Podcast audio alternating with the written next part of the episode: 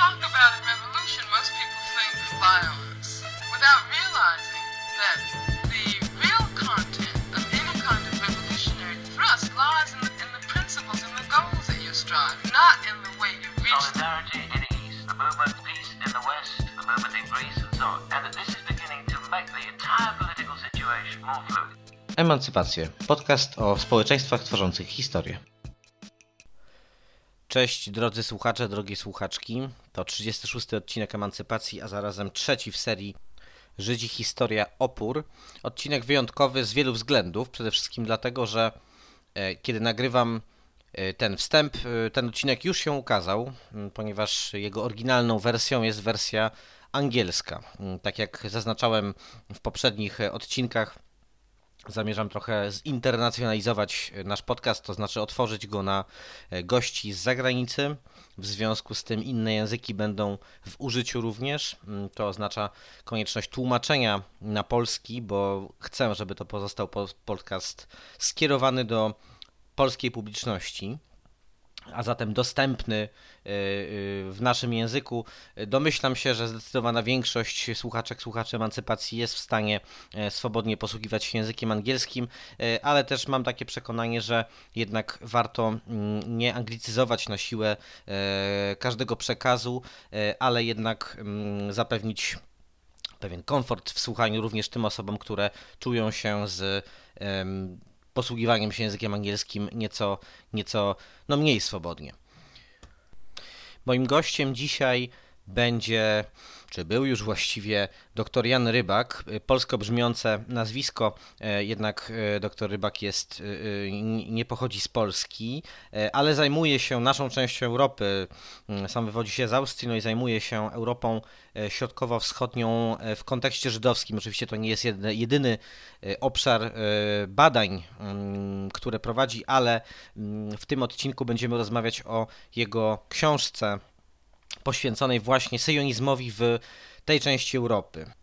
Skupimy się przede wszystkim na poalej syjonizmie, czyli lewicowym syjonizmie mm, i będzie chodzić o lata 1914-1920 z drobnymi wycieczkami w późniejsze okresy, ale właśnie tego okresu e, 14-20 dotyczy książka Jana. E, Znakomita książka wydana przez Oxford University Press w 2021 roku.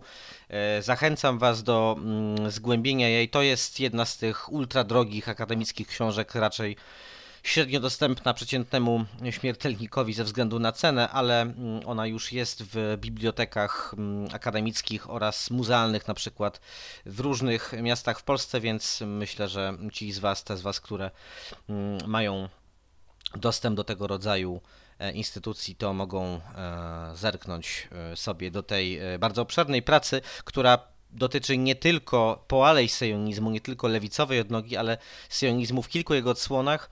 Jednak e, z oczywistych względów w naszym podcaście zorientowanym lewicowo skupiamy się na tym syjonizmie zwanym robotniczym, marksistowskim, lewicowym różnie ta systematyka ideowa oraz systematyka em, organizacyjna syjonizmu w tamtym czasie, nawet samego syjonizmu lewicowego jest niebywale złożona. To są gorące lata, w których krystalizuje się ruch e, mm, e, rewolucyjny, inspirowany czy powiązany bezpośrednio z em, rewolucją bolszewicką, ale e, nie tylko, tak, istnieją rozmaite konkurencyjne nurty w łonie e, samej lewicy oczywiście, ale mm, kwestia nacjonalizmu, kwestia emancypacji społeczności żydowskiej przybiera, e, e, znajduje rozmaite formy wyrazu w lewicowych e, ideach.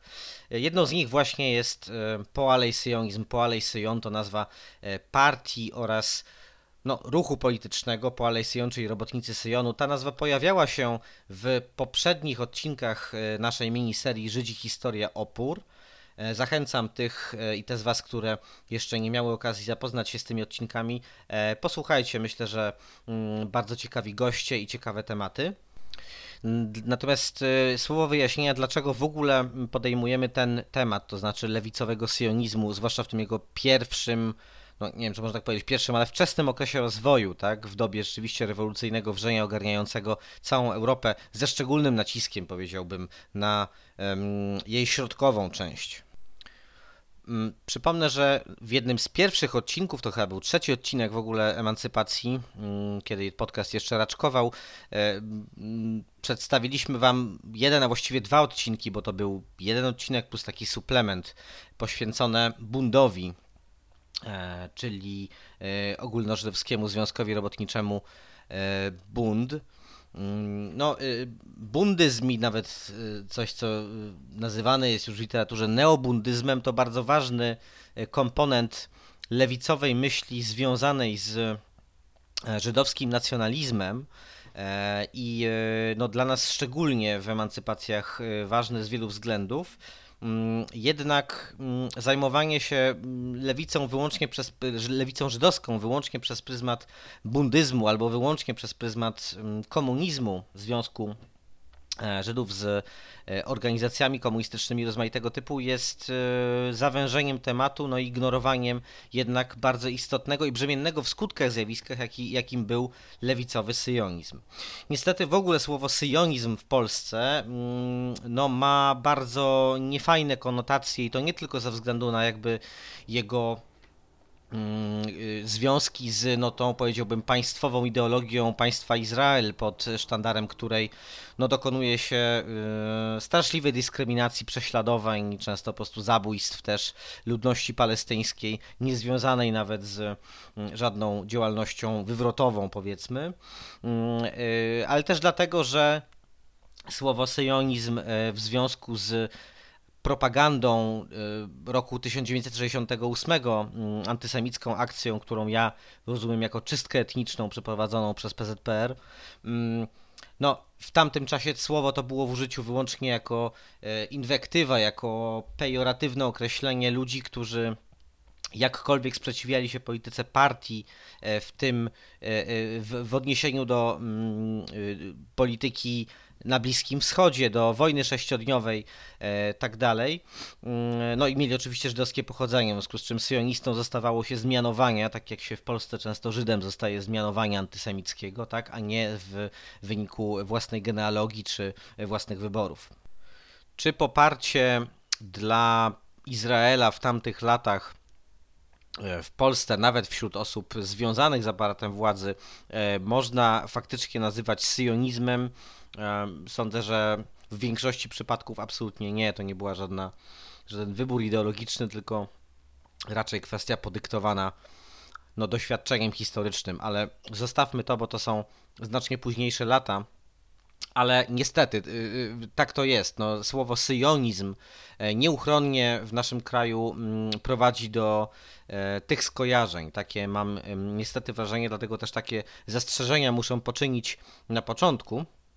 E, książka Jana dotyczy to jednak, tak jak e, wspomniałem, zupełnie, zupełnie innego mm, okresu i wykuwania się, e, no właśnie, wykuwania się narodu żydowskiego w tym lewicowym projekcie syjonistycznym, w tej interpretacji interpretacji bazującej na myśli Dowa Bera Borochowa i jeszcze mm, kilku innych prominentnych lewicowych syjonistów, ale zwłaszcza Borochow tutaj miał szczególne znaczenie.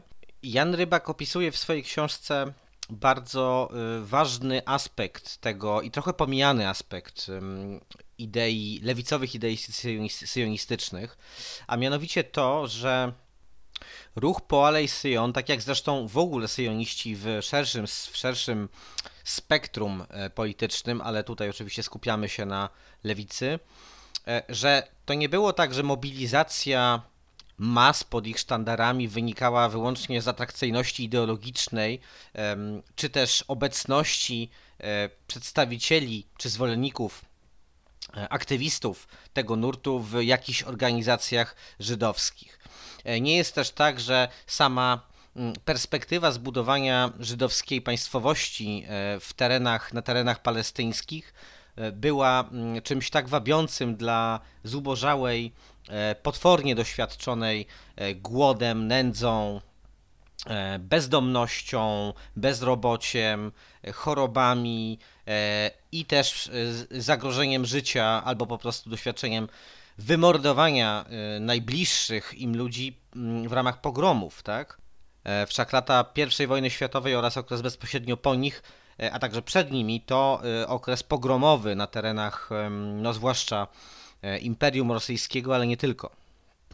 Projekt lewicowo-syjonistyczny mm, zyskał jakąkolwiek siłę polityczną i zaczął e, przemawiać do, przede wszystkim do robotników e, żydowskich, bo wcześniej jednak była to głównie, o tym też Jan opowiada w wywiadzie, który zaraz usłyszycie e, obszerniej, Mm, ale wcześniej była to formacja przede wszystkim burżuazyjna, czy drobnoburżuazyjna.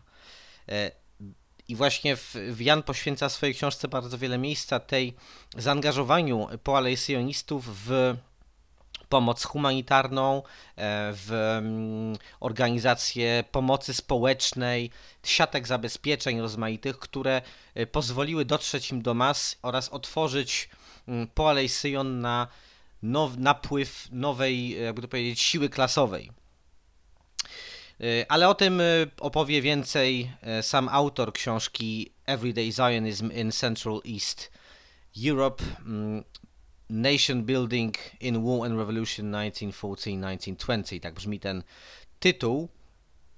No a co jeszcze, y, o czym jeszcze rozmawiamy, to przekonacie się sami już za chwilę.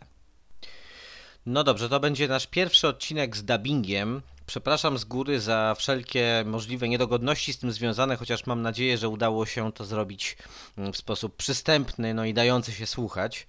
Y, Mam również nadzieję, że jakość dźwięku y, się nadaje.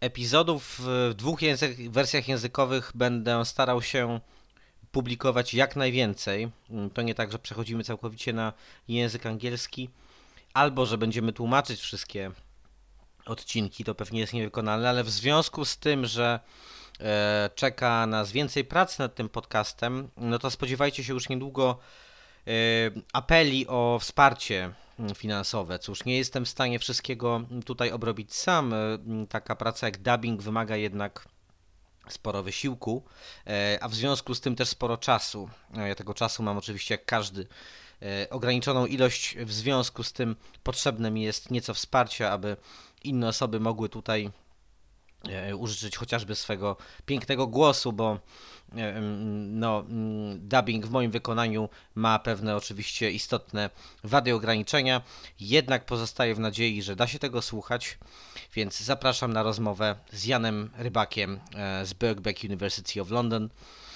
z którym rozmawiamy o poalejsyjonizmie. Witajcie drodzy słuchacze, to pierwszy raz, kiedy możecie usłyszeć ten podcast w języku angielskim.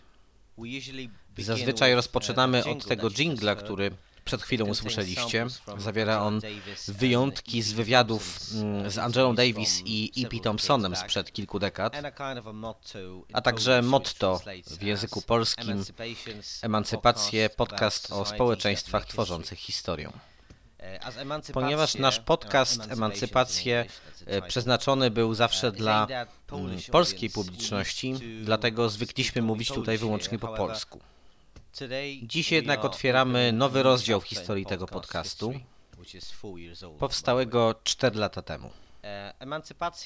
Emancypacje to niezależny, dostępny za darmo podcast poświęcony historii ruchów społecznych, rewolucji i rozmaitym formom oporu politycznego e, i kulturowego oporu przeciwko kolonializmowi, globalnemu kapitalizmowi i rozmaitym formom mm, opresji na- narodowej, e, etnicznej czy genderowej. Możecie nas znaleźć e, na SoundCloudzie, Spotify, Google Podcasts, na razie nie na Apple Podcasts, nie pytajcie dlaczego.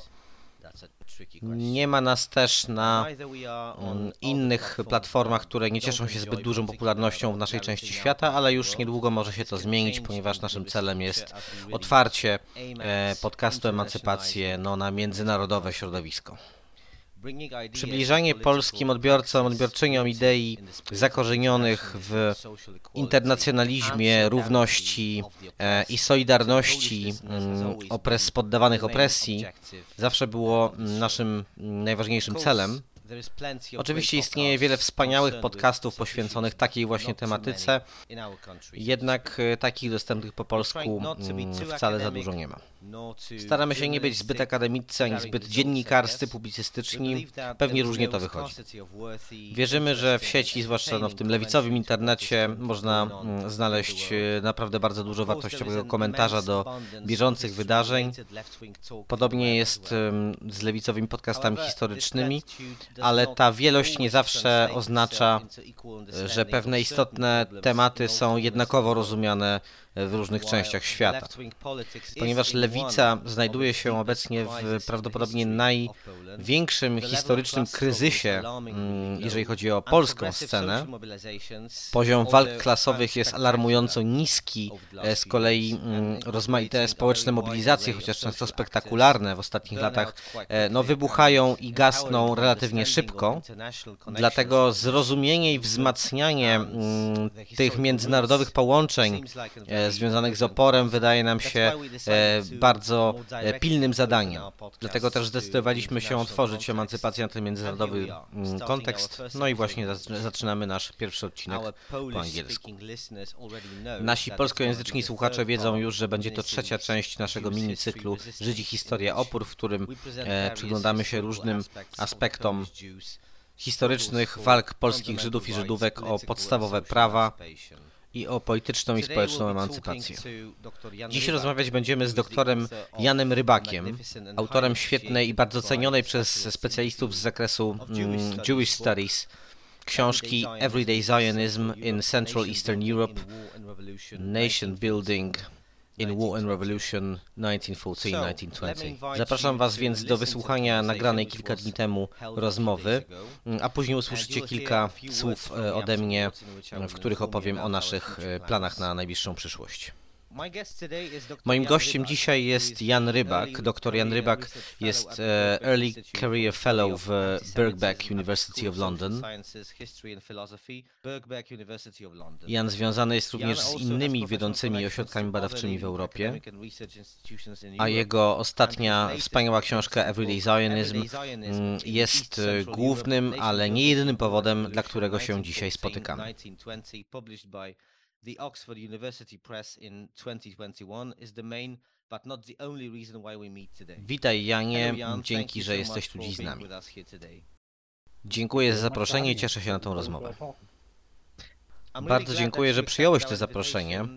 Dwa miesiące temu rozpoczęliśmy miniserię Żydzi Historia Opór, Nagrywamy tę rozmowę na dzień przed 80. rocznicą wybuchu powstania w getcie warszawskim, podczas gdy oficjalne obchody przeważnie zdominowane są przez ducha polskiego nacjonalizmu, a o heroizmie żydowskich bojowników bojowniczek opowiada się no, wybiórczo, ignorując wiele ważnych aspektów tej sprawy.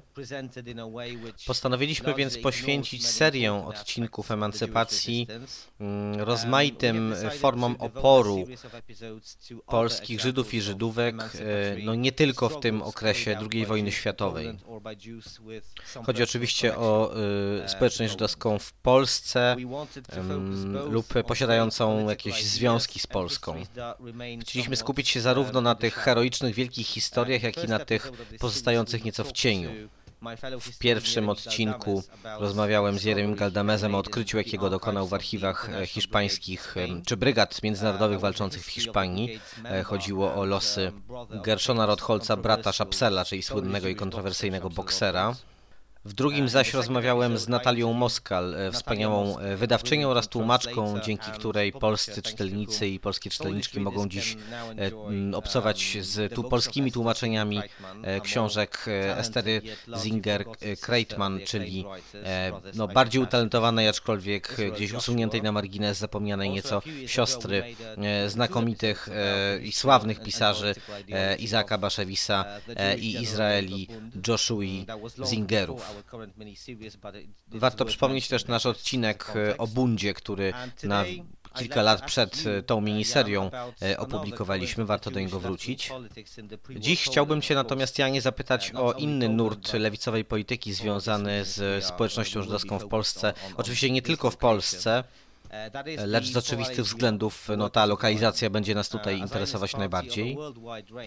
Chodzi o Poalei Syjon, czyli robotników Syjonu, partię polityczną i ruch polityczny, polityczno-społeczny mm, o światowym zasięgu i posiadający również pewne istotne związki ze wczesną e, ideologią państwową e, Izraela. Jednak w czasie I wojny światowej i w pierwszych latach po jej zakończeniu e, projekt syjonistyczny rozwijał się w niezwykle trudnych warunkach. A emigracja do Palestyny dla wielu aktywistów wydawała się niezwykle odległym marzeniem. W książce Jana Poalej Syjonizm to tylko część większej całości, Lecz ze względu na profil tego podcastu będziemy się interesować tutaj przede wszystkim tym właśnie poalejsjonistycznym wątkiem.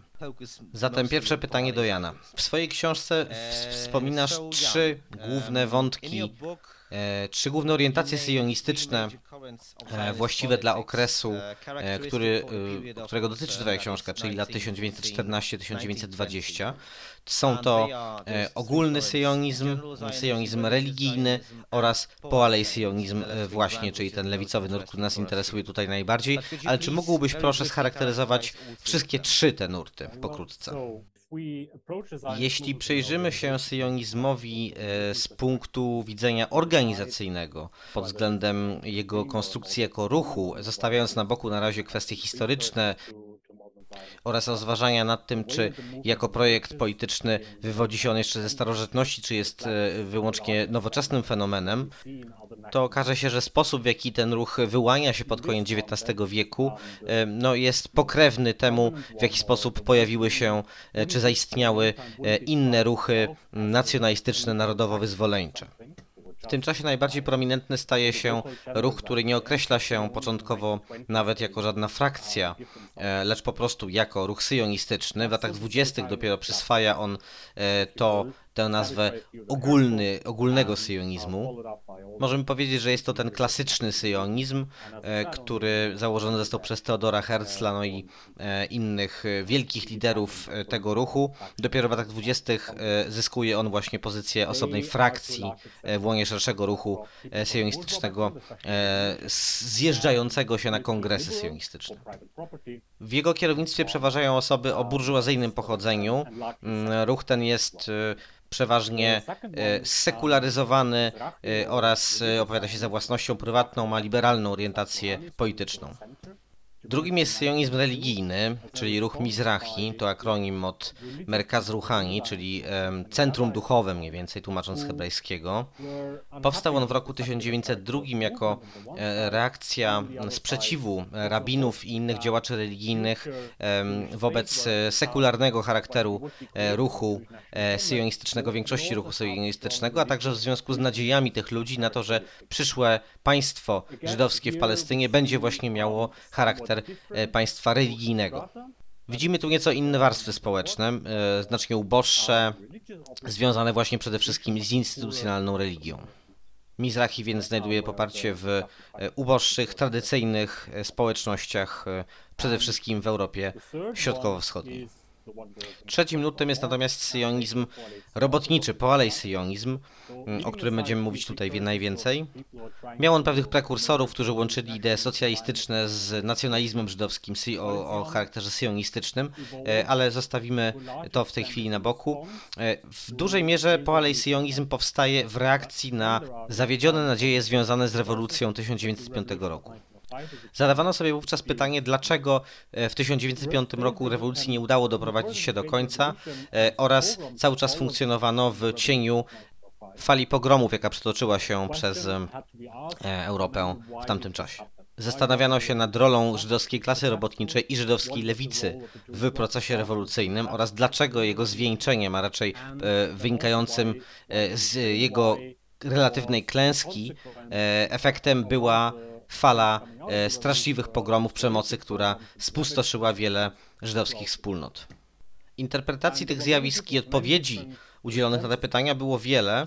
Mm, w tym przypadku interesuje nas przede wszystkim ta, która e, wyszła od e, Dovbera Borochowa i kilku innych mm, intelektualistów, którzy znaleźli się pod wspólnym parasolem poalejsyjonizmu. Przede wszystkim wskazywali oni na słabość żydowskiej klasy robotniczej. Była ona znacznie słabsza od rosyjskiego albo polskiego komponentu lokalnej klasy robotniczej, co Borochow e, i inni wiązali przede wszystkim z faktem, że żydowscy robotnicy nie, nie byli zatrudnieni w przemyśle ciężkim e, i w wielkich zakładach. Brakowało im również tego, co nazywali strategiczną bazą dla walki klasowej.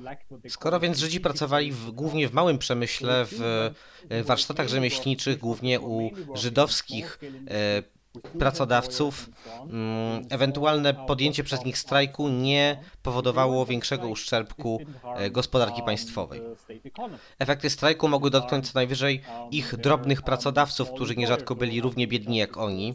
Borochow i Poale Syjoniści stwierdzili więc, że muszą doprowadzić do wytworzenia własnej bazy przemysłowej dla żydowskiego proletariatu i że e, taką możliwość oferuje założenie państwa na terenie Palestyny.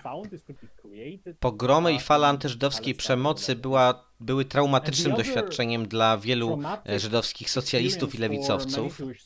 E, dodatkowo wzmagało tę traumę to, że mm, mieli poczucie oni wielkiej niesprawiedliwości wynikającej z faktu, że e, choć stali wspólnie ze swoimi, na przykład polskimi towarzyszami na barykadach podczas rewolucji, i walczyli w 1905 roku o demokratyzację społeczeństwa, o jego socjalistyczną transformację, e, to kiedy mm, po e, klęsce, relatywnej klęsce mm, tej rewolucji następowały e, fale ataków mm, reakcyjnych organizacji na społeczności żydowskie, takich jak Czarne Sotnie, no to wtedy społeczności żydowskie zostały pozostawione same sobie.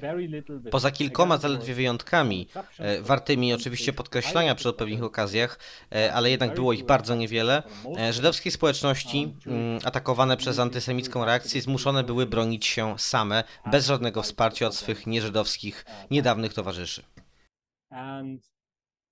Sądzę, że jest to właśnie jedno z kluczowych doświadczeń wyniesionych z rewolucji 1905 roku przez masy żydowskie. E, to, że Muszą one walczyć w osamotnieniu, że mogą polegać wyłącznie na sobie, jeśli chcą obronić się przed atakami. Idea powołania żydowskiego państwa w Palestynie nie była automatyczną odpowiedzią na tę, e, na tę przemoc i na to doświadczenie, choć jak wspomniałem, była to inna mm, kluczowa w programie politycznym e, Poale i Syjon e, kwestia. Jednak to doświadczenie przemocy i osamotnienia wydatnie wpłynęło na rozwój polityczny tej formacji. Wkrótce powołano Światową Unię po Alei Syjon, e, która miała swoje przedstawicielstwa w łącznie ponad 20 krajach, oczywiście głównie w, w Europie, ale także rzecz jasna w Palestynie, Stanach Zjednoczonych, Argentynie i wielu innych miejscach. Ruch miał w tamtym czasie bardzo heterogeniczny e, charakter, należeli do niego ludzie o bardzo różnych poglądach. Natomiast jako organizacja mm, Poalej Sion była niejako zawieszona trochę między e, głównonurtowym socjalizmem, powiedzmy, e, a tym e, e, głównonurtowym e, syjonizmem. Dla syjonistów po alei syjoniści byli zbyt radykalni, z kolei dla socjalistów zbyt nacjonalistyczni, w związku z czym żadna z tych opcji przed, przed I wojną światową nie była gotowa w całości zaakceptować um, tego ruchu. Ok, chciałbym w moim kolejnym pytaniu kontynuować ten wątek różnorodności um, politycznej. W wyniku I wojny światowej rozpadł rozpadło się wiele europejskich imperiów. Niektóre upadły w wyniku po prostu polityczno-wojskowego e, rezultatu działań wojennych. Inne, tak jak Austro-Węgry na przykład, rozpadły się w wyniku no, połączenia tego właśnie polityczno-wojskowego rozwiązania e, oraz fali ruchów narodowo-wyzwoleńczych. E, inne z kolei zostały zmiecione przez falę rewolucji społecznych, tak jak oczywiście w Rosji. Ten szczególny historyczny moment może być postrzegany jako e, kulminacja fali nacjonalizmów, która przetoczyła się przez Europę e, na końcu XIX e, i na początku XX wieku. Syjonizm był w tamtym czasie niewątpliwie jednym właśnie z takich ruchów, choć jak wiemy kwestia żydowska e, wytworzyła mm, kilka konkurujących ze sobą tendencji wyzwoleńczych, takich jak chociażby bundowska czy fołkistowska autonomia narodowo-kulturalna, były też rozmaite propozycje religijne, Ty w swojej książce dowodzisz jednak, że to nie tylko antysemityzm i fala przemocy e, lub też same idee, jak budowa żydowskiego państwa w Palestynie, były dla żydowskich aktywistów płaszczyzną, na której e, starali oni się przeprowadzać ten proces narodowo-twórczy, powiedzmy. Gro ich wysiłków skierowane było na najbardziej podstawowe mm, formy pomocy o charakterze charytatywnym, e, czy z zakresu pomocy społecznej właśnie, a przypomnijmy, mieli do czynienia oni wówczas z falą e, głodu, niedożywienia, e, nędzy, bezdomności w tych doświadczonych wojną i falą pogromów żydowskich społecznościach w Europie Środkowo-Wschodniej. Jak zatem właśnie te wysiłki e, wpłynęły na rozwój e, idei poalejsyjonistycznej? Kryzys społeczny wywołany przez I wojnę światową był bezprecedensowy nie tylko ze względu na falę ludzkiego cierpienia, jaką spowodował. E, Przyniósł on również pewne otwarcie dla ruchów politycznych, które przed wojną nie mogły cieszyć się e, masowym poparciem.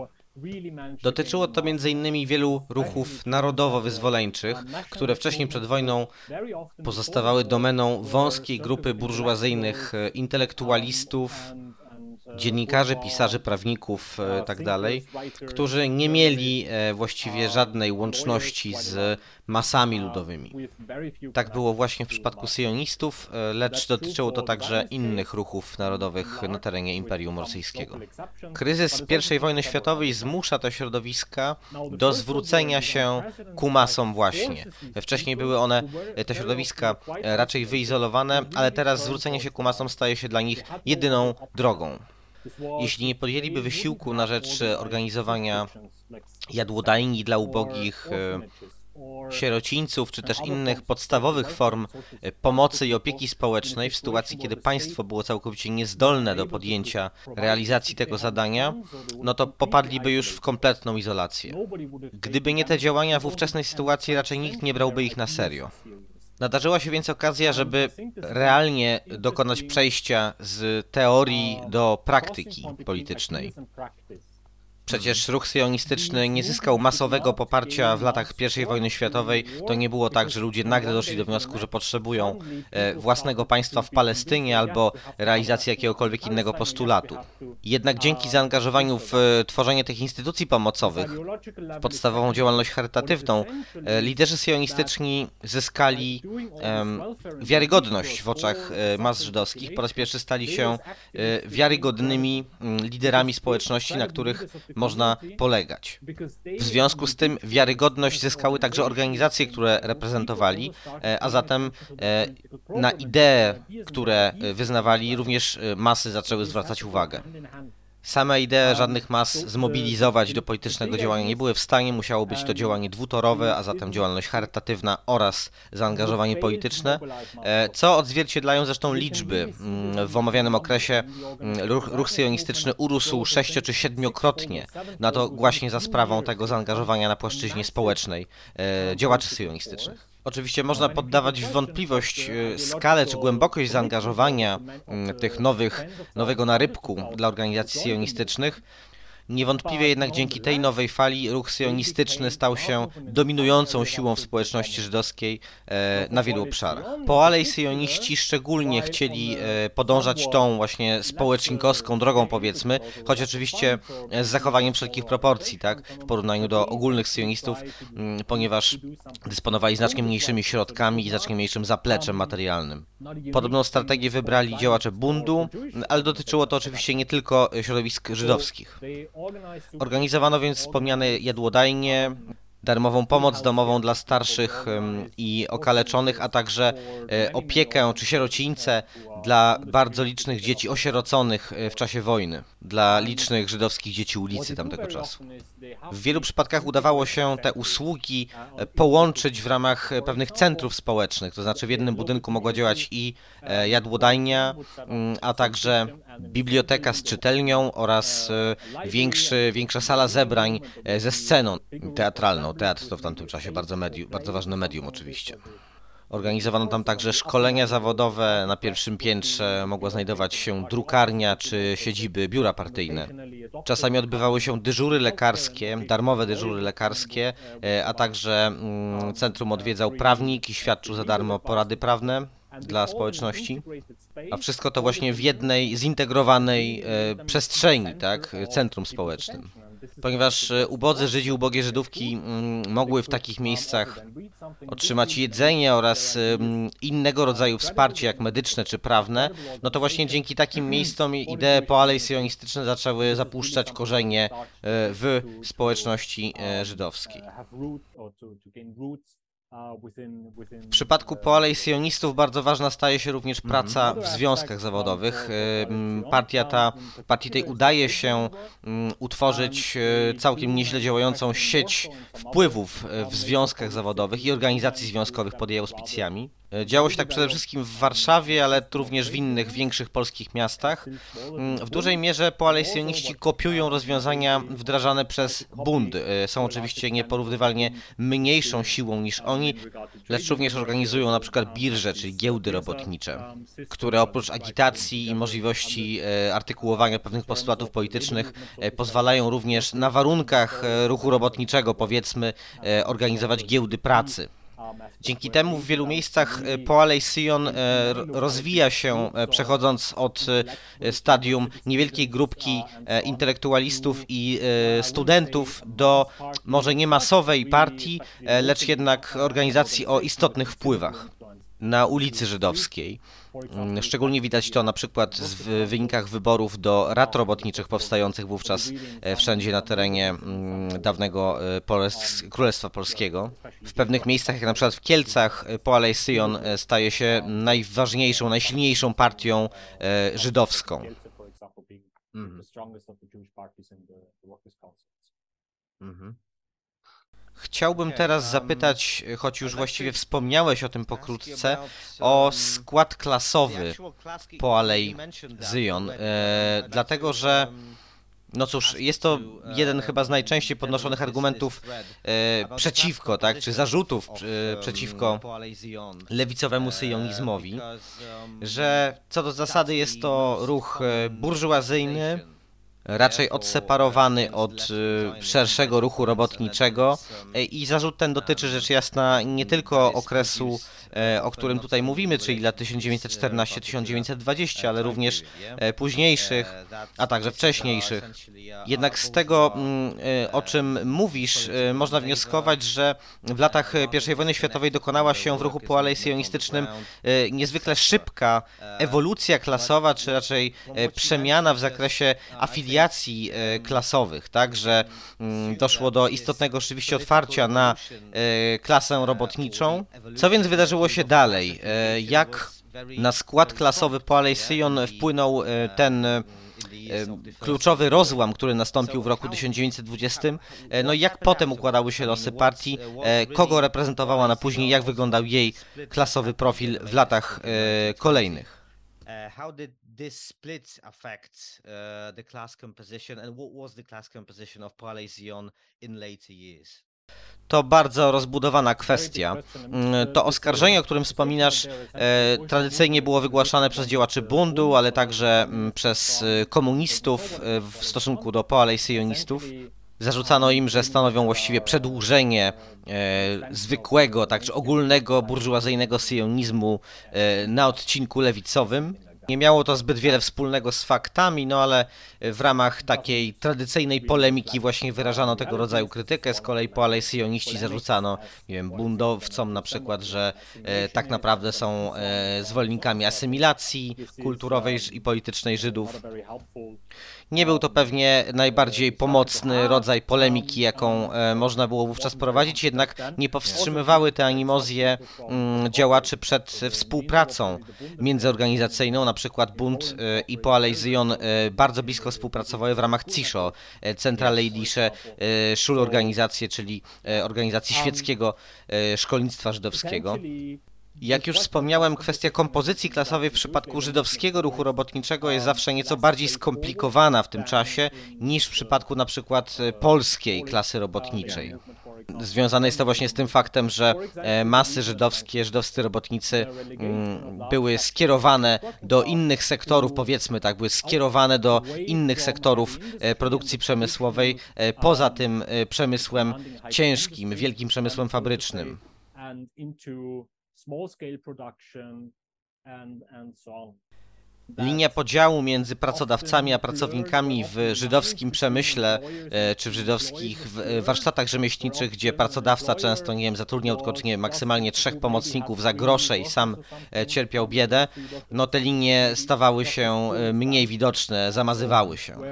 Zatem niektóre tradycyjne marksistowskie kategorie mm, trudno było tutaj zastosować, jakby one w czytelny sposób nie wpasowywały się idealnie w, ten, w tę układankę. No pytanie, czy w innych przypadkach również można je tak e, jeden do jednego stosować. Jeśli chodzi o ówczesną kompozycję klasową, skład klasowy po Zion, powiedziałbym, że odzwierciedlał on w gruncie rzeczy mm, to, e, w jaki sposób układały się e, relacje klasowe, czy reprezentacja poszczególnych klas w łonie bundu. Chcę też podkreślić, że bardzo różnie sprawy wyglądały zależnie od y, miejsca, tak, od lokalizacji geograficznej. Bo jeśli w Warszawie mm, żydowski działacz czy działaczka chciał przystąpić do partii e, robotniczej czy do organizacji lewicowej, no to mógł wybierać z bardzo szerokiej palety. Zaś w mniejszych miejscowościach e, często mieliśmy tylko jednego aktora politycznego, jedną organizację, co najwyżej dwie e, na lokalnej scenie lewicowej. E, I to, w którym kierunku podążał dany działacz czy działaczka, no często wiązało się też z pewnymi wyborami osobistymi czy z pewnymi relacjami towarzyskimi. Tam, gdzie istniał duży wybór mm, organizacji politycznych, młodzi ludzie, zwłaszcza dotyczy to okresu międzywojennego, często e, przechodzili z jednej organizacji do drugiej, z, od partii komunistycznej do Poalei Sion, z Poalei Sion do Bundu, e, następnie do mm, organizacji anarchistycznych, innych syjonistycznych, czy też nawet do e, organizacji e, związanych z syjonizmem rewizjonistycznym. Powodem, powody tego typu transferów wcale nie były najczęściej ideologiczne, czy też programowe, dotyczyły bardzo różnych kwestii, powiedziałbym czysto ludzkich. Jeśli słuchacze i słuchaczki są zainteresowane tym wątkiem, to w archiwach IWO, Żydowskiego Instytutu Naukowego, obecnie w Nowym Jorku, e, przed wojną w Wilnie, mm, można znaleźć autobiografię e, działaczy, młodych działaczy, działaczek politycznych, które były nadsyłane na konkurs e, organizowany przez te instytucje. No właśnie tam często opisują oni mm, swoje drogi polityczne. Niejednokrotnie wynika z tych opisów, że powodem zmiany przynależności organizacyjnej było po prostu to, że w jakiejś grupie ludzie byli bardziej sympatyczni i nie, nie wchodziły tu w grę czynniki, mm, poważne czynniki dotyczące e, walki klasowej. Jeśli chodzi o rozłam, który dokonał się w 1920 roku w łonie partii Poalei Sion, to był on jakby trójkierunkowy. Mm, znaczna część lewicy, radykalnej lewicy w łonie partii e, w tym czasie przeszła do partii komunistycznej i tam kontynuowali ci ludzie mm, wydawanie żydowskiej prasy, prasy jidyszowej pod auspicjami partii komunistycznej. Zachowali oni jakby silne związki z e, żydowskimi dzielnicami, miasteczkami. Zaś sama partia Poalei Sion e, rozpadła się na dwie części nazywane później Poalejsyjon lewicą i Poalejsyjon prawicą. U źródeł rozłamu leżał spór o to, jaki przyjąć stosunek do um, ruchu komunistycznego i do wstąpienia, do kwestii wstąpienia um, do międzynarodówki komunistycznej lub też międzynarodówki socjalistycznej z drugiej strony. Nie uważam natomiast, aby u e, podstaw tego sporu leżał jakiś konflikt, e, jakaś sprzeczność klasowa. Dotknąłeś już tej kwestii, ale chciałbym się mm, poprosić, żebyś rozwinął wątek mm, relacji między Polej Syjon a innymi organizacjami lewicowymi w tym czasie, nie tylko żydowskimi, głównie żydowskimi rzecz jasna, ale nie tylko. Jak już zostało powiedziane, mm, ta scena lewicowa w tamtym czasie była niesłychanie rozdrobniona i niezwykle szeroka ale interesują mnie w tym kontekście nie tylko mm, partie czy organizacje żydowskie, takie jak Bund, o którym już tutaj była mowa, ale także e, polskie organizacje, e, które mm, w jakiś sposób e, szczególny odnosiły się do kwestii praw mniejszości narodowych i etnicznych. Chodzi również o te, tak jak było wspomniane, organizacje żydowskie, Bund, czy też na przykład fołkiści, bardziej liberalnie zorientowana partia burżuazyjna, ale działająca podobnie jak bunt na rzecz autonomii narodowo-kulturalnej Żydów polskich. Stosunek do innych organizacji politycznych zawsze był przedmiotem bardzo gorącej debaty. Dotyczyło to rzecz jasna nie tylko Poalei Syjon, ale wszystkich organizacji, no i tak naprawdę chyba niewiele się zmieniło przez ostatnie 100 lat. Mm, Kwestia tutaj zawierania sojuszy, tego z kim współdziałamy, mm, no to jest y, kwestia graniczna, taki absolutnie pryncypialna. I znowu tutaj w grę wchodziły mm, bardzo istotne czynniki lokalne. Czasami ludzie z Poalei Syjon chętnie współdziałali z Bundem, innym razem absolutnie odrzucali tę współpracę, niekiedy wchodzili w aliansę z e, Polską Partią Socjalistyczną, innym razem e, dystansując się od tej e, organizacji. Podobnie było ze współpracą z ogólnymi syjonistami, a także z innymi podmiotami. W okresie mm, bezpośrednio po zakończeniu I wojny światowej kluczową kwestią stało się to, z kim współpracować w ramach no nie tylko działalności politycznej, ale tej niezbędnej działalności charytatywno-pomocowej. Jak już odmieniliśmy, mm, jej e, świadczenie było absolutnie palącą potrzebą w związku z sytuacją e, ludności cywilnej tuż po wojnie. E, Jeśli chodzi o współpracę w ramach komitetów pomocowych, no to były zasadniczo dwie opcje.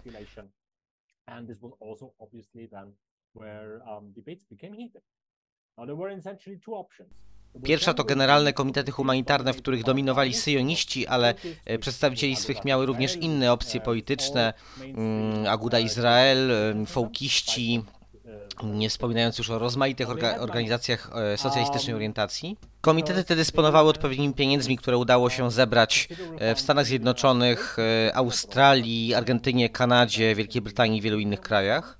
W związku z tym struktury te były bardzo mocno skupione na tym, żeby nie wkurzać swoich darczyńców. E, To znaczy wspomaganie radykalnych e, nurtów politycznych nie wchodziło tutaj w grę.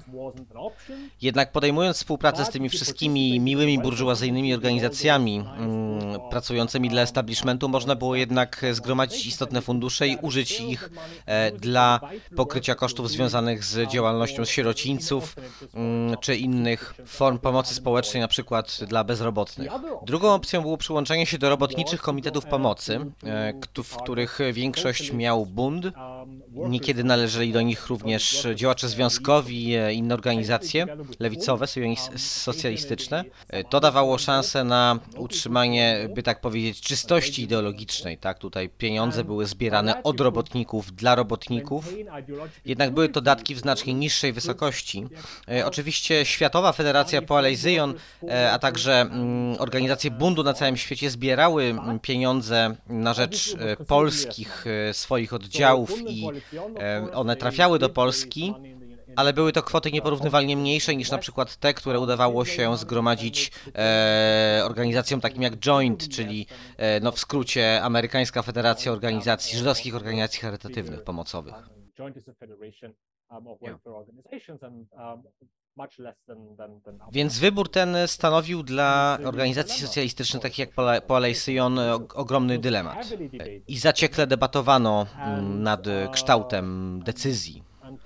Często podejmowano ostatecznie decyzje, które mm, wynikały z lokalnych uwarunkowań, nie kierując się wcale no, tym komponentem ideologicznym. Ideologia rzecz jasna odgrywała istotną rolę w e, no, kierunku mm, podejmowanych działań, ale często wcale nie miała znaczenia decydującego. Kolejną kwestią sporną była współpraca z komunistami. E, Gdy zbliżał się koniec e, I wojny światowej e, w roku 1917, e, Poalei Zyjon zostaje ostatecznie przyjęta mm, do drugiej, do międzynarodówki socjalistycznej, właściwie tego co, mm, tych pozostałości po tej organizacji. Dochodzi do tego po wielu latach starań e, o przyjęcie w poczet członków tej międzynarodówki, natomiast na lewicy po Alei Syjon, rzecz jasna, w tym czasie e, zaczynają się ruchy zwolenników przystąpienia do międzynarodówki komunistycznej, która oficjalnie powstaje w 1919 roku.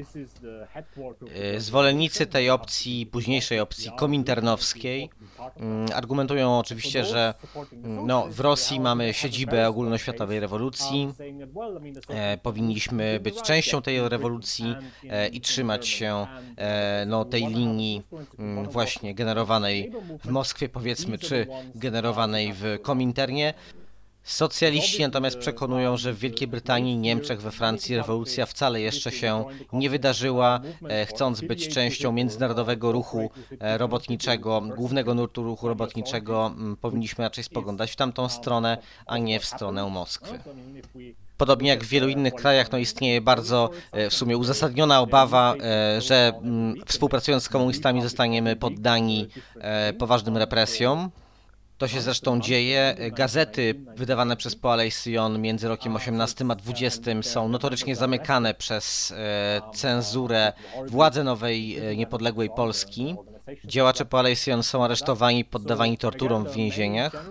Istnieje zatem wiele kwestii o zupełnie nieideologicznym charakterze, raczej bardzo praktycznym wymiarze, które trzeba rozważać w planowaniu działalności. Chcę podkreślić, że te decyzje podejmowane przez Palestyn wcale nie wynikają wyłącznie z kwestii programowych czy ideologicznych. Chciałbym wrócić jeszcze do stosunków Poalej Syjon z komunistami, ale tym razem w Związku Radzieckim ponieważ tam mamy do czynienia z jednak wyjątkowym przypadkiem, mianowicie Poalej Syjon e, może działać, jest pozostawione jako legalna struktura do 1928 roku aż. Odebrano Poalej Syjonistom możliwość legalnego działania zatem dość późno, jak mi się wydaje. Oczywiście rok 1928 jest na długo e, przed tym no, szczytowym momentem stalinowskich represji, jednak też już e, no, w czasie, gdy stalinowska biurokracja zaczyna przejmować wyraźną kontrolę nad strukturami e, władzy e, we wszelkich jej odsłonach i po pierwszej fali, powiedzmy, e, no, daleko posuniętych represji, choć jeszcze bez czystek, tak? Dlaczego Twoim zdaniem staliniści pozwolili po Alejsyjon funkcjonować jako legalnej partii zarejestrowanej w jakiś sposób tak długo? Na wstępie muszę powiedzieć, że połowa lat 20. to jeszcze nie jest ten okres, w którym stalinizm e, no, w pełni zacisnął swoją pętlę. Tu ja prowadzący dodaję, że to chodzi o koniec lat 20., więc Jan kontynuuje. No tak, ale rok 1928 to wciąż jeszcze nie jest ten okres największych represji, zatem Poalejsion może jeszcze e, legalnie działać. Jednak masz całkowitą rację, jest to jednak zastanawiające, że Poalejsion, mm, czy jedna z organizacji nosząca to na, tę nazwę, może działać aż tak długo. Przypomnijmy, że w 1919 roku Poalejsion w Rosji rozpada się na dwie części. Spór zasadniczo dotyczy kwestii współpracy, czy raczej charakteru i głębokości tej współpracy e, między Poalejsion a komunistami. Powstają więc dwie partie, socjaldemokratyczna partia Poalejsion oraz żydowska komunistyczna partia Poalejsion. Jednak rozłam ten nie powinien przesłaniać e, tego, co te obydwie organizacje miały wspólnego, a mianowicie łączyło je całkowite poparcie dla rewolucji październikowej oraz e, Armii Czerwonej, do której działacze obu organizacji zapisywali się sami. Wspólnie działali także na rzecz tego, co, jak wierzyli, będzie mm, zmianą społeczną, głęboką zmianą społeczną w kierunku społeczeństwa socjalistycznego w Rosji. E, łączyło ich także mm, marzenie mm, oraz polityczne działanie, czy zamiary politycznego działania na rzecz utworzenia socjalistycznego państwa żydowskiego w Palestynie, które, jak wierzyli, będzie pierwszym etapem e, rewolucji na całym Bliskim Wschodzie. Ostatecznie żydowska partia komunistyczna po Alejsyjon podejmuje decyzję o e, rozwiązaniu, czy też wstępuje, wstępują jej członkowie w szeregi e, partii bolszewickiej. Wielu z nich e, wkrótce zostaje aktywnymi działaczami e, Jewsekcji, czyli żydowskiej serii, żydowskiej sekcji e, tej partii.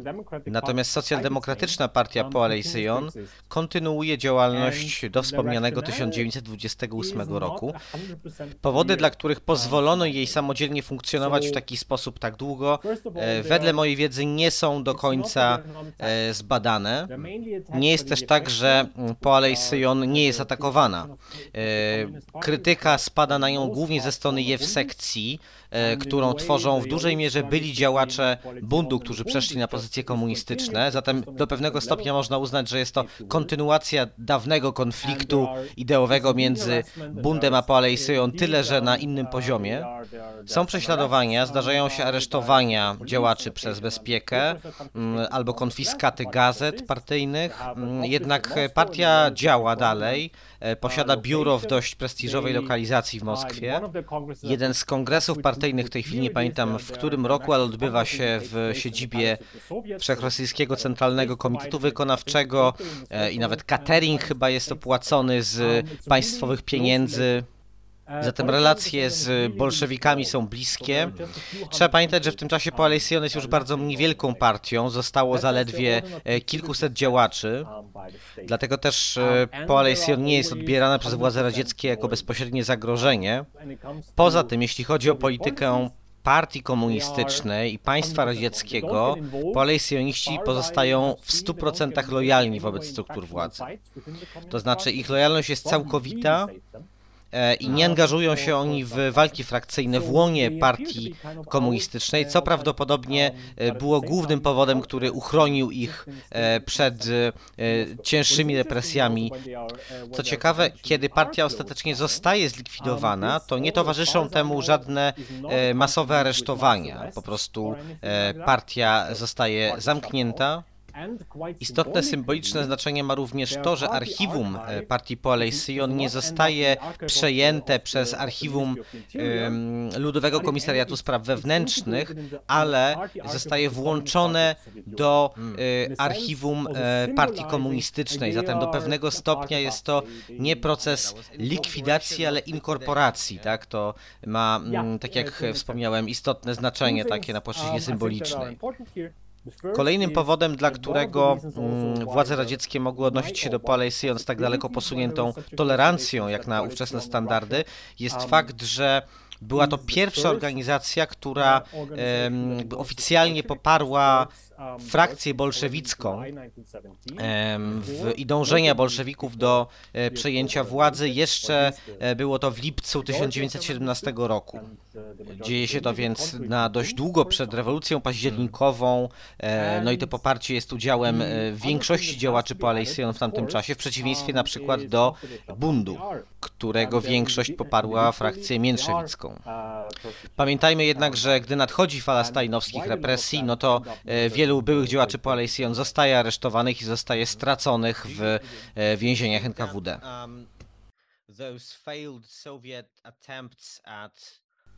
A jak sądzisz, czy w tym, e, no w tej e, długotrwałej tolerancji władz radzieckich dla poalejsjonizmu w ZSRR czy w Rosji Radzieckiej wcześniej mogły odegrać te e, no, tragicznie zakończone próby mm, jakiegoś rodzaju przepracowania syjonizmu e, podług e, zasad radzieckiego socjalizmu, to znaczy mam na myśli tutaj projekt birobidżański, żydowski obwód autonomiczny na rosyjskim Dalekim Wschodzie lub też wcześniejsze próby kolonizacji Krymu z udziałem społeczności działaczy żydowskich. Szczerze mówiąc, nic nie wiem na ten temat, nigdy nie spotkałem się chyba z żadnymi badaniami, e, w których ktoś e, próbowałby dojść do tego, czy poalejsyjoniści e, odegrali jakąś istotną rolę w politycznym formowaniu tych no, parasyjonistycznych projektów, mm, ale może mógłbyś odnieść się do, do tego mojego przypuszczenia czy pytania. Profesor Gennady Estreich e, z Uniwersytetu Nowojorskiego wydał właśnie nową książkę o Birobidżanie, być może tam można znaleźć coś na ten temat. Wedle mojej wiedzy nie, poalejsyjoniści nie odegrali w projekcie birobidżańskim takiej roli. Co do y, żydowskich kolonii e, na Krymie, to wiem, że byli tam działacze Polej Syjon, działacze z takim doświadczeniem, jednak w żadnym razie nie można mówić o tym jako elemencie partyjnego programu. We wczesnej fazie mm, istnienia Rosji Radzieckiej tamtejszy reżim postrzega syjonizm jako wewnętrzną kwestię żydowską e, i uważa, że no tak, od tego właśnie jest jewsekcja, tak? Niech się jewsekcja tym zajmuje, e, rozstrzyganiem tak słuszności tutaj między Poalej Syjon, a na przykład krytyką antysyjonistyczną bardzo silną w tamtym czasie ze strony bundystów, ale nie jest to problem, którym winien zajmować się Komitet Centralny Partii na przykład. Syjonizm w tamtym okresie pozostaje raczej marginalizowany. Jest to poboczny problem, niezbyt istotny dla władz radzieckich, borykających się z innymi trudnościami wówczas oczywiście. Kreślmy także, że ten projekt birobidżański, choć w propagandzie rzeczywiście e, posiada on pewne akcenty, które mogą wskazywać na jakieś dziedzictwo syjonistyczne, czy raczej pewne reminiscencje syjonistyczne, dotyczy to zwłaszcza kwestii e, no, związku między narodem a terytorium i tego założenia, że jedynie w granicach e, terytorium właśnie kraju e, naród może się właściwie rozwijać. W istocie jednak Birobidżan nie ma nic wspólnego z syjonizmem. Pamiętajmy też, że jest to kompletna tragedia, kompletna klęska. Również w kontekście żydowskiej tożsamości, no samo terytorium Birobidżanu nie ma, e, czy, czy żydowskiego e, obwodu birobidżańskiego, żydowskiego obwodu autonomicznego nie ma żadnego znaczenia, tak to jest po prostu element stalinowskiej kolonizacji e, wschodniej Syberii do którego jakby zostali e, użyci Żydzi. Na płaszczyźnie ideologicznej czysto całe to gadanie o czerwonym e, syjonie i tak dalej może wydawać się tutaj e, posiadać pewne związki z ideami syjonistycznymi, jednak w praktyce, no powiedzmy sobie szczerze, mm, to się zupełnie nie łączy. Chciałbym zakończyć naszą rozmowę pytaniem o dziedzictwo poalejsyjonizmu i jego związki z wczesną ideologią, ideologią państwową Izraela. Była ona w, do pewnego stopnia, być może nawet nawet w znacznym stopniu związana z e, lewicową ideologią polityczną oraz ruchem robotniczym. Jednak różnic pomiędzy tą ideologią a poalesjonizmem jest wiele. Jedną z nich jest stosunek do języka jidysz. Jak wiemy, nawet sam Dawid Ben Gurion był e, no, niezwykle wrogo nastawiony w stosunku do jidysz i to już na wczesnych e, etapach swojej kariery politycznej, a potem także jako premier Izraela. Do pewnego momentu ta wrogość była rzeczywiście bardzo mocna, choć potem Ben Gurion nawet w swoich pamiętnikach pisał, że żałuje tego, jak odnosił się do języka jidysz i jego kultury, a także do całej mm, tożsamości żydowskiej związanej z e, diasporą. Jakie było więc miejsce poalej syjonizmu e, w tym, powiedzmy, wczesnym izraelskim syjonizmie?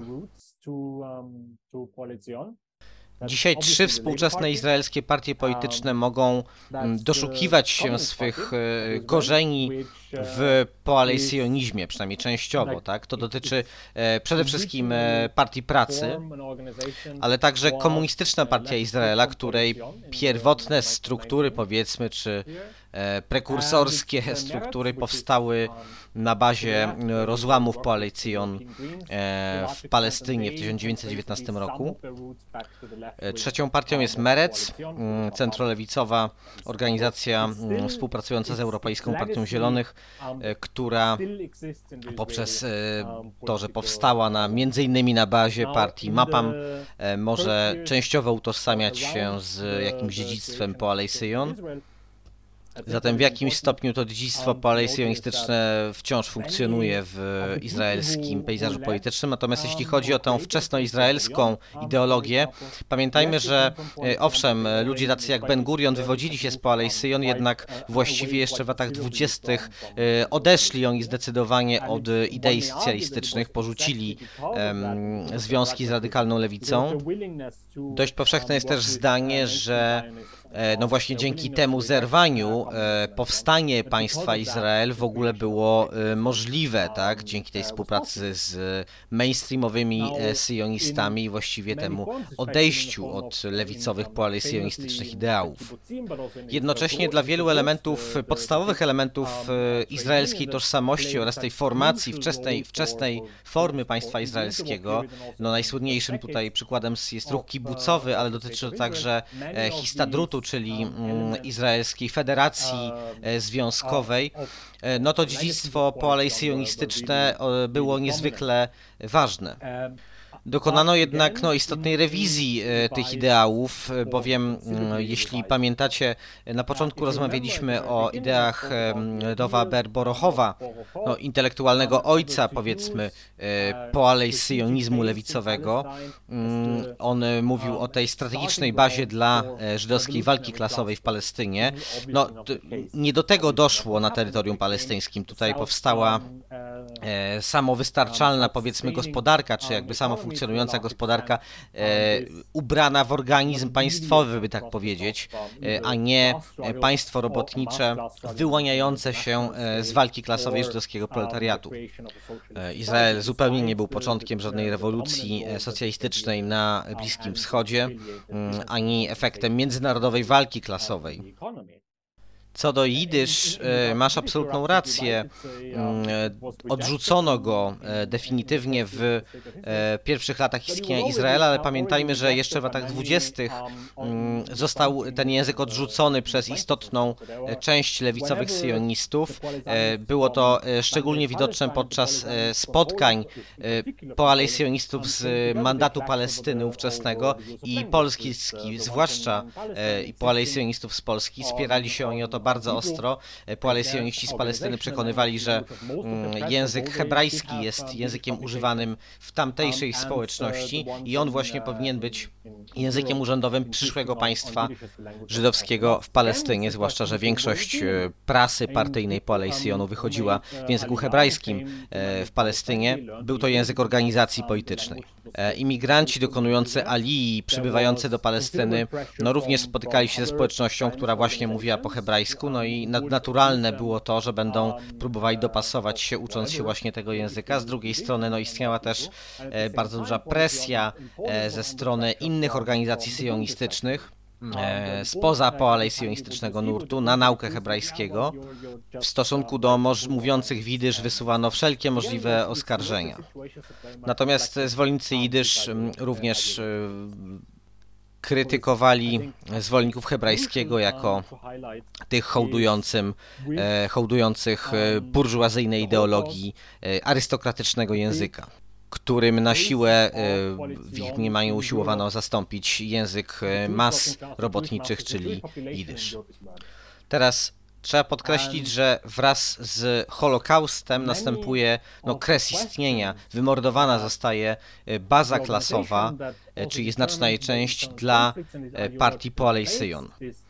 W wyniku zagłady Żydów europejskich e, pytania, kluczowe pytania e, w ruchu e, poalejsionistycznym, czy szerzej w ruchu sionistycznym, mm, odchodzą w niepamięć, ponieważ no, centralne pytanie o to, gdzie jest przyszłość Żydów, tak, czy w diasporze, czy w Erec Izrael, w państwie Izraela, no właściwie traci na znaczeniu, przynajmniej w takiej formie, w jakiej było zdawane wcześniej. Wymordowanie milionów Żydów przez nazistów e, rzecz jasna no, wpływa na organizację partyjną, na kierunek rozwoju partii, ale e, po prostu też na e, kierunek rozwoju społeczeństwa żydowskiego. Tak, poalejsyjoniści odgrywają e, istotną rolę między innymi podczas powstania w getcie warszawskim, ale partia po wojnie w Polsce jeszcze istnieje, działa do 1950 roku, kiedy to zostaje, podobnie jak wiele innych organizacji żydowskich, rozwiązana przez rządzących komunistów. Dodam może jeszcze tylko, że mm, poalejsyjon prawica e, w 1948 roku e, stała za mm, utworzeniem i, i działalnością e, treningową e, obozu szkoleniowego Hagany, czyli mm, poprzedniczki e, sił obronnych Izraela, izraelskiej armii. Obóz ten zorganizowano, było kilka, ale ten główny zorganizowano w Bolkowie na Dolnym Śląsku. Tam przy cichym albo nawet mniej cichym przyzwoleniu e, rządzących komunistów e, szkolono mm, młodych Żydów e, chcących wyjechać, tych, którzy przeżyli zagładę, chcących wyjechać e, do Palestyny, aby walczyć o utworzenie niepodległego państwa żydowskiego. No więc w 1950 roku dobiega końca mm, istnienie Poalejsyjon e, na ziemiach polskich. Myślę, że w tym miejscu również możemy zakończyć naszą e, bardzo ciekawą e, dla mnie, mam nadzieję, że dla słuchaczek, słuchaczy również dyskusję. Dotknęliśmy zaledwie wycinka tej e, bardzo interesującej tematyki. E, Wszystkim osobom, które mm, są zainteresowane no, pogłębieniem wiedzy swojej na ten temat, e, polecam e, zajrzenie do książki Jana e, Everyday Zionism. Ona jest e, już dostępna mm, w bibliotekach akademickich e, i innych bibliotekach naukowych e, w Polsce, więc e, zachęcam tych, którzy mają chęć i czas, żeby się zagłębić w tę lekturę. Dziękuję Ci, Jan, za to, że byłeś dzisiaj z nami. Dzięki wielkie. I ja dziękuję, to była świetna rozmowa. To wszystko na dziś. Zachęcam Was, żebyście mm, śledzili mm, nasze kolejne odcinki w języku angielskim. Postaramy się nagrywać e, w tym języku najwięcej odcinków, jak to będzie możliwe. Będzie nam do tego potrzebne Wasze wsparcie, ale to zostawię już sobie na kolejną okazję. W kolejnych odsłonach emancypacji będziemy zajmować się m.in. E, doniosłymi wydarzeniami historycznymi z Peru, to już niedługo, e, z Ukrainy, a także wspomnimy o kilku naprawdę wartych Waszej uwagi książkach, zatem zachęcamy do śledzenia kolejnych odsłon emancypacji. To była nasza pierwsza audycja w języku angielskim podcastu, który nazywamy Emancipations po angielsku. Ja nazywam się Jacek Drozda. Do usłyszenia w kolejnych odsłonach podcastu.